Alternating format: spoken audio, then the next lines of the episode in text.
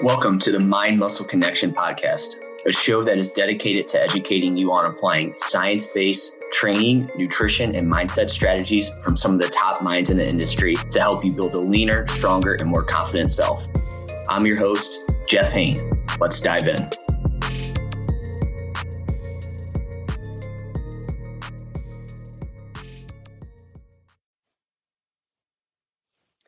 Hey guys, welcome to another episode of the Mind Muscle Connection podcast. Today is a solo episode. Um, I just have a, topic that I want to go over. I think this is a very interesting topic. I think this is something that uh, is very useful, uh, and that some, this is something that uh, a lot of people can take a lot away from, uh, and it's it's just not talked about much, right? So, what I want to talk about is dietary adherence. So we know when usually when people try to whether it be gain weight or lose weight, but probably losing weight. Uh, most people, you know, they just search for like what type of diet they should they should um, go after, right? And we kind of talked about this last week on my on the on the episode, but you know, they don't focus on they focus too much on like what the what diet to do and like what calorie amount they should do, but it's never how do we improve the adherence there on that? Because again, it's not so much the diet that is it's not the particular diet that you do, it's how adherent you are to it.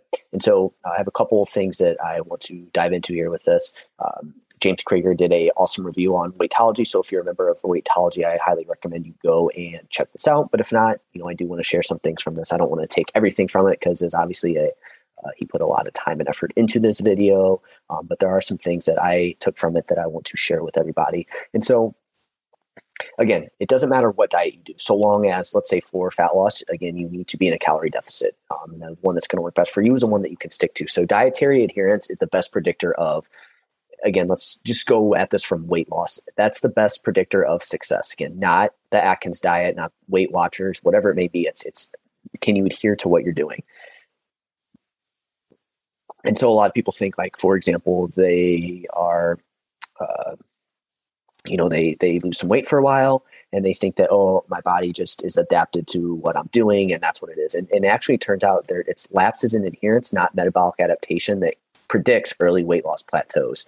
Um, and so again people that you know you, they, they have these numbers that okay this is what we expect somebody to lose and um, again it just comes down to you're not sticking uh, to it. Um, it's it's the adherence to it, and there's a lot of things that can affect adherence, which obviously is what I want to um, go over uh, today. But I also think it's important to kind of discuss, you know, how important adherence is. Um, also, diet, dietary adherence during weight loss also predicts uh, weight um, regain as well. Uh, you know, people that aren't as adherent to what they're doing, then they they later on um, they end up gaining more weight and they regain the weight that they lost as well. So uh, adherence is, is super crucial. Now, why is adherence difficult? Well, there's uh, as James James Krieger puts it, there's three things. It's physio- physiological, psychological, and environmental barriers that are going to make uh, adherence challenging. Um, the first one is going to be is your increased appetite. So when you for each one kilogram of fat loss, uh, your there's a bi- biological drive to increase calorie intake by 100 calories. Um, so every time you lose 2.2 pounds, your, your, your body is again going to increase uh, its hunger and increase its appetite. And there's a there's a drive to eat about 100 calories for every 2.2 pounds you lose. So already you can see where that's a challenge. If you lost 10 pounds, right? If you lost 15 pounds, 20 pounds, that's why the further you get away from it, the tougher it gets. Uh, I found that to be very interesting and something that I didn't even know uh, was the case. So uh, just to be able to put a number to that is, is super important.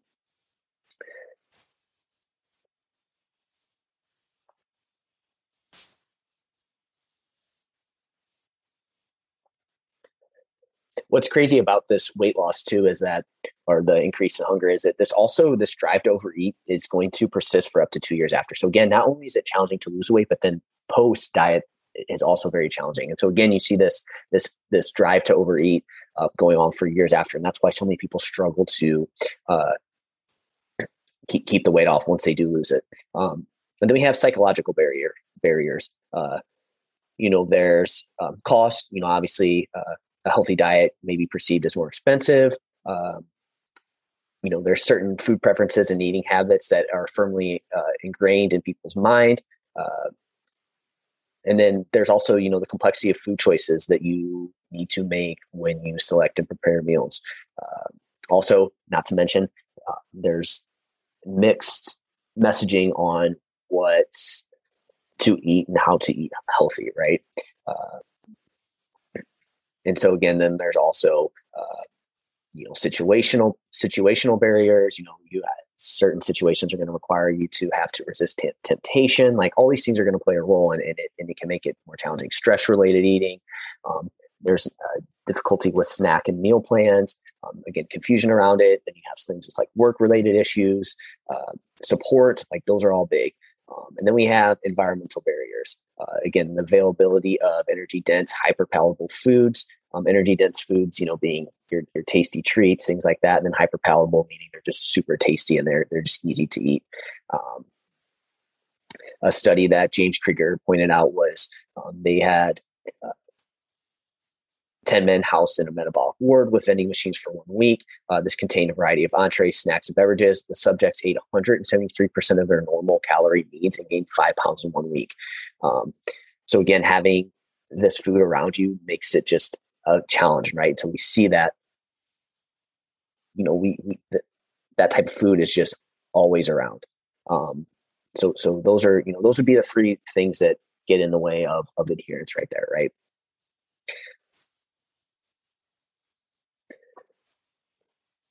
So now that we know what the potential barriers are that are going to hurt adherence, let's talk about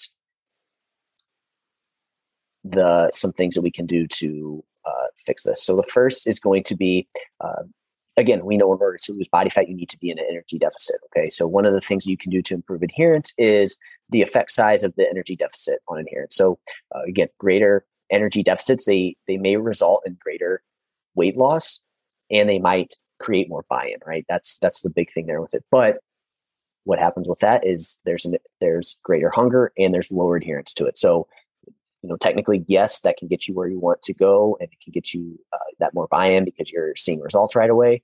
But that's going to lead potentially to lower adherence just because your your hunger is is um, much higher. Uh, so so there's that okay? So we, we need to find that happy medium where it's like okay you're seeing progress but we don't want to go too too crazy with it right away because again then you'll be super hungry and, and your adherence will go down. This is why when people go on these crash diets they they succeed very they succeed initially but then what happens six weeks in they're done and then, and then the weight comes all back right? Because their hunger's increased so then they and then we have all these this the environmental um, things that cause lapses in adherence, the psychological, the physiological, and all these things add up. So again, we want to avoid going straight into this like crash diet because again, that's just going to increase hunger and cause a lapse in adherence. Um, one of the one of the studies that uh, James Krieger did is uh, they he showed one where there was a 30% energy restriction um, initially, and then a 20% uh, or a 10% energy restriction um, in, in, a study, and uh, the people that were supposed to be at a 10% energy restriction actually went up to 20%. Um, but then you look six to 12 months in, the people that were at the 30, 30% energy restriction dropped down to 15.4%, whereas the 10% energy restriction group was still at 16.4. So they were still actually at a higher, uh, um, they were in a higher, they, they, were burning more calories essentially. They were in, in a, a greater calorie deficit, even though they were told to be at a lower energy restriction than the 30% group, which is crazy. So, um, so because they were told to select their own food. And so again, what happened there is these people that were at that 30%, yeah, they stuck to it initially, but then eventually they just, they couldn't, they couldn't handle it anymore. Um, and then again, higher deficit was associated with greater hunger levels and less satisfaction with overall amount of food consumed.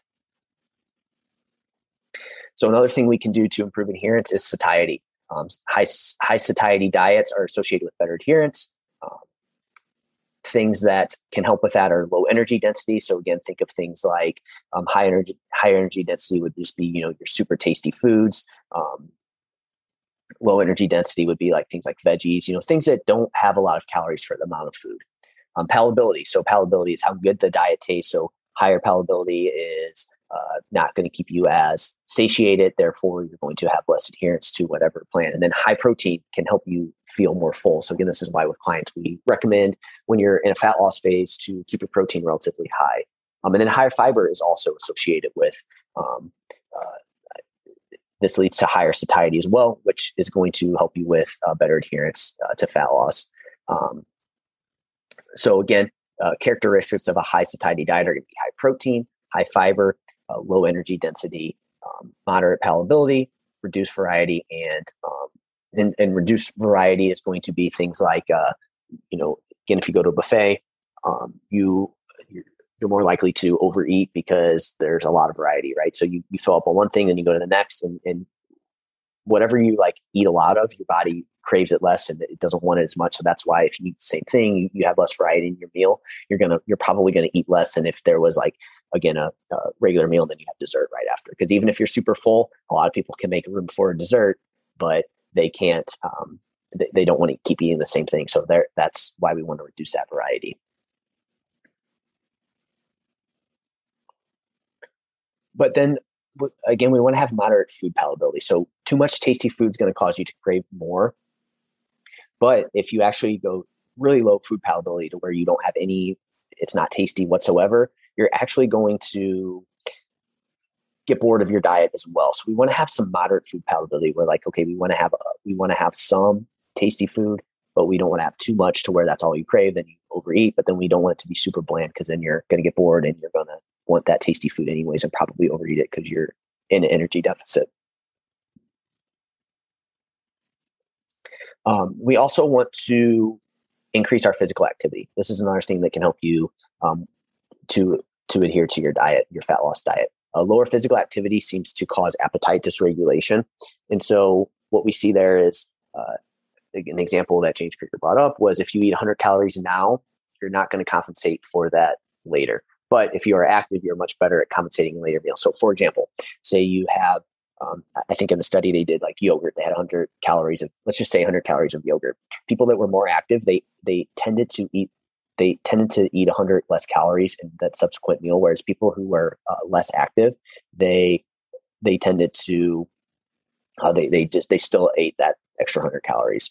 Um, so this is where you know we we talk about hey keeping a high uh, for somebody that has low levels of physical activity, we you know we, we really try to work on getting them more uh, physically active, so that way they can you know, they're they're able to regulate their appetite much better. Um, obviously, staying more active is also going to cause you to burn more calories, which you know in turn is uh, going to help you get into an energy deficit. But the big thing with the physical activity is, hey, this is going to cause this is going to cause you to uh, regulate your appetite better, which is something that we don't really think about. Then we want to increase barriers for barriers for trigger foods. Again, keep foods out of sight, even healthy foods. Uh, again, this can lead to uh, mindless snacking. Um, some things that you can do here are have more foods that you need to prepare rather than food you can just heat up or eat from the bag. And, and even like healthy food should probably be kept out of sight um, to help reduce uh, just snacking. You know, again, these are foods that even though they're quote unquote healthy, like they can add up. So really like to preach no snacking with clients who are in a fat loss phase, just because again, it's just even if it's healthy snacking, it's just going to lead to more eating because you're not ever really filling up. Um, I think that's just a big issue, a uh, big problem for a lot of people is they they they just graze throughout the day and, and you end up just wanting to eat more. You think like I'm not eating a lot, so it's not going to make a big deal. But then that just makes you want to continue to eat more and more and you never get full. So you're just literally adding extra calories. Um, and then in food storage areas, reduce visibility of less healthy options by burying them behind or beneath more healthy options. Um, and two, you can you know keep less healthy food in like cabinet cabinets cabinets. So you need to get a key to it. Um, and then you know keeping foods in a more like whole less prepared form is going to help you eat less right if you're you're less likely to eat a whole orange that you have to peel versus sliced oranges um, and like I said earlier, only keep foods in the house that you have to prepare or cook rather than simply opening a bag or grabbing something off the shelf. And then just keep problem foods completely out of the environment. Uh, basically, the TLDR here is just make it more difficult in general to eat. I, I kind of mentioned this on my post about, uh, I made a post earlier this week about just keep pro- problem foods out of the house. And somebody mentioned you know, hey, I, I can't do that um, when you know I have somebody else living with me, and I'm kind of at the mercy of what they have. And you know, unfortunately for you, you either have this option of talking to them being like, hey, can we just keep it out of sight? Can we lock these things up? You know, you just have to have that conversation with them. And, and if that's not something that's doable, then unfortunately, you're just going to have to use more willpower. Uh, it sucks, but but it is what it is. You can't do anything about that. Um, your situation obviously is just less than ideal there, but you know, doing the best you can to keep these foods out of reach and out of sight are going to be uh, your your best options here. A big thing here too is, is have a plan. Those who have a plan and know why and what they're doing are going to be more likely to succeed. Um, you know, having a plan is have a plan for how long the diet will be. Again, I think we talked about this last week on what needs to be in a fat loss diet. Too many people just they don't have a plan for how long they're going to do it. It's just this never ending uh, cycle of fat loss. And what happens there is you, you know, just, it feels like it's never going to end. So you just keep, just, you kind of get in this trap of, oh crap, this is how it's always going to be. And so you need to have a plan for how long it's going to be. Again, for most clients, we like to do eight to 12 weeks. Uh, you can stretch that out a little bit to 16 to 20 weeks, but for the most part, eight to 12 weeks probably is going to be best for most. And then two, just having a general plan for each day. Like if you're going to go into each day with no plan, you're going to be more likely to uh, see a lapse in adherence just because you don't have a plan. It's it's harder to make these choices, especially when you're hungry. You've been dieting for a while, so you need to have a general plan. Again, this doesn't have to be okay. I have to have two ounces of this, uh, twenty grams of this. No, it's just you know have have a general idea of like okay, this is what say for example proteins your trouble spot. Okay, I know this is what my proteins are going to be for breakfast, lunch, dinner, and then my snack. Snack being a high protein snack because again we don't want to just snack get a pre-planned snack. But then you know what your protein is for that. And then after that, you just kind of have to fill in the gaps. That's better than just being like, nope, I have no freaking idea what I'm going to do. Or again, just having an idea of how many meals you're going to eat per day. Just any type of plan is going to be better than none. If you want, it can be everything. You can have everything planned out. Uh, but you don't necessarily have to do that. And have a plan for social social situations. These are going to pop up. And if you again don't have any plan around them, like say it's a Saturday and you don't have any plan for earlier in the day for what you're going to do on Saturday, if you don't have any plan, you're just going to be more likely to fail. Uh, so you need to have a plan for social situations. This is something that I always talk to clients with. Is like, hey, you know, let me know when you have these situate when you have these social situations coming up, or or you had one. So if you know one's coming up, we can talk through it. Hey, this is a general plan that you can have for this. Or say, for example, they had one, and I'm like, hey, how come you didn't let me know? You know, it's fine, but just moving forward, let me know so we can work around this. What are some things that you learned? What can you do better um, the next time? Um, but again, just having a plan and idea of how to manage those are going to be key because they're going to come up and um, they are tough to manage. But again, having some sort of plan is going to be better than than none. There for that. Another big thing to improve dietary adherence is uh, focus on flexible restraint, not rigid restraint. Um, flexible restraint means you make your choices that get you closer to your goal, but you aren't so rigid that you can never go off the plan. And then think of rigid restraint as all or nothing thinking. Uh, so with this, um, you know, we want to have some, we want to have restraint, right? I, I, think, you know, we talk a lot about flexible dieting. Flexible dieting doesn't mean you can eat what you want when you want, how often you. You need to have some uh, strategies around it. And so that's really what this flexible restraint means is, you know, we want to be flexible, but we do need to have some restraint. Whereas rigid restraint is, say you follow the meal plan, and anytime you have to go off of it, it's like, well, screw it, I'm done. I'm, I'm not even going to worry about it. I'm not going to worry about today at all. That's that's rigid restraint. And that's what we want to be careful with. That's why when people are like, just tell me three things I need to eat all day, and that's it. It's like, but what happens when you can't follow that? You need to be flexible because rigid restraint is just going to cause you to uh, just again feel too rigid with it, and it, it's just going to make adherence a challenge. Another thing we can do to improve adherence is just going to be see where your trouble spots are. Um, are there certain times you seem to fall off? Like, is it probably not morning? Most people don't fall off their diet in the morning. It's usually at night, right? So see what time of day seems to be a trouble spot for you. If it's evening, okay, what what can you do to, to help that? Is it okay? We're going to have larger meals at dinner that are more again, they're going to be higher protein, higher fiber, lower energy density, so that way you're not you don't eat, and then later in two hours you're super hungry again, and then obviously you're sitting at home. Um, you know, see what time of day your your your, uh, your trouble spots are, and, and that can help you uh, come up with a plan around that. Two, are there there places situations you seem to fall off more? Is it uh, at work? You know, maybe at work you you bring your lunch, you're not super excited about it, but your coworkers bring they got pizza, and then you know what you get you upset, and then so you eat what they have, um, just because you feel like you're being left out. Um, or is there just like snacks laying around the office all the time or something like that? Like if that's a trouble situation, then obviously that's something that you need to dive into and you need to work around that and, and see what the best course of action is for that. Is it at home? Again, going back to the environmental stuff, do you have these types of foods laying around the house? You know, that's something that like, okay, you know what? You're right. I thought about this.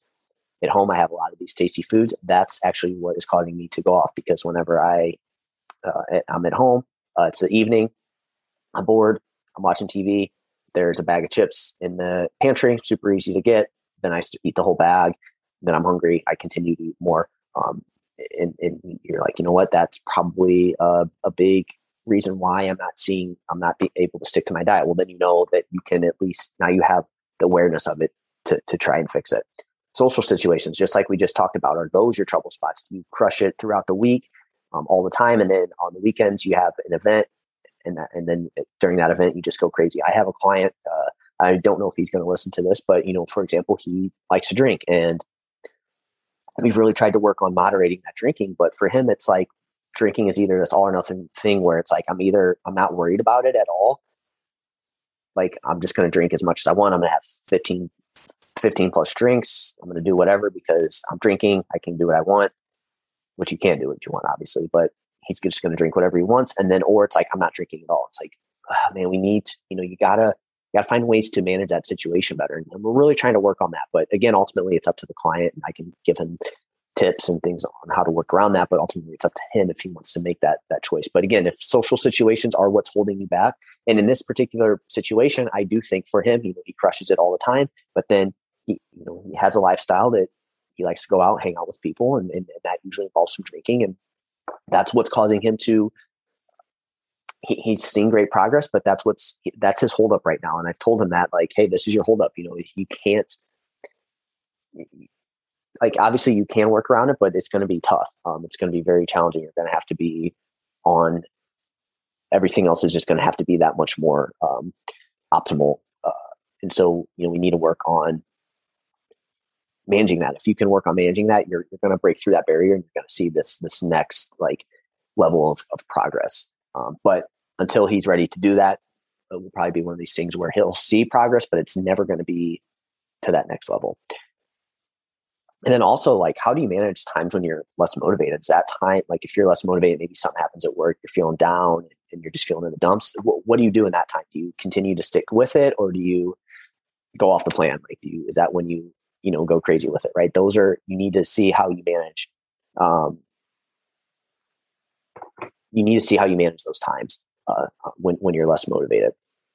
Uh, so yeah, that's it on the dietary adherence. You know, those are some tips that you can do to really improve your adherence to, to the plan. You know, I think it's super important that we find ways to improve that because again, this is the most important uh, predictor of weight loss success is how you you know if you can adhere to what you're doing. And so, so i feel like these are, are good things that can help you uh, stick to the diet better. And then obviously once you get the diet done then you obviously have the the after diet portion which is even tougher. Um, but again we i've talked about that a few times. I've written a blog on that um, how to how to maintain your weight loss uh, after after a diet uh, yeah hopefully that was helpful um, if you have any questions on this topic, let me know. Or if there's anything else that you feel like needs to be added to it, uh, you can always reach out to me via email, uh, jhfitness1991 at gmail.com, or my Instagram. Uh, if you follow me on there, always reach out and ask me any questions with that. Um, so that's all I got for you guys today. Uh, if you have any questions, let me know. We'll talk soon. Thank you for listening. If you want more free content like this, follow me on Instagram at jeffh91 underscore or visit jhhealth.net. See you next time.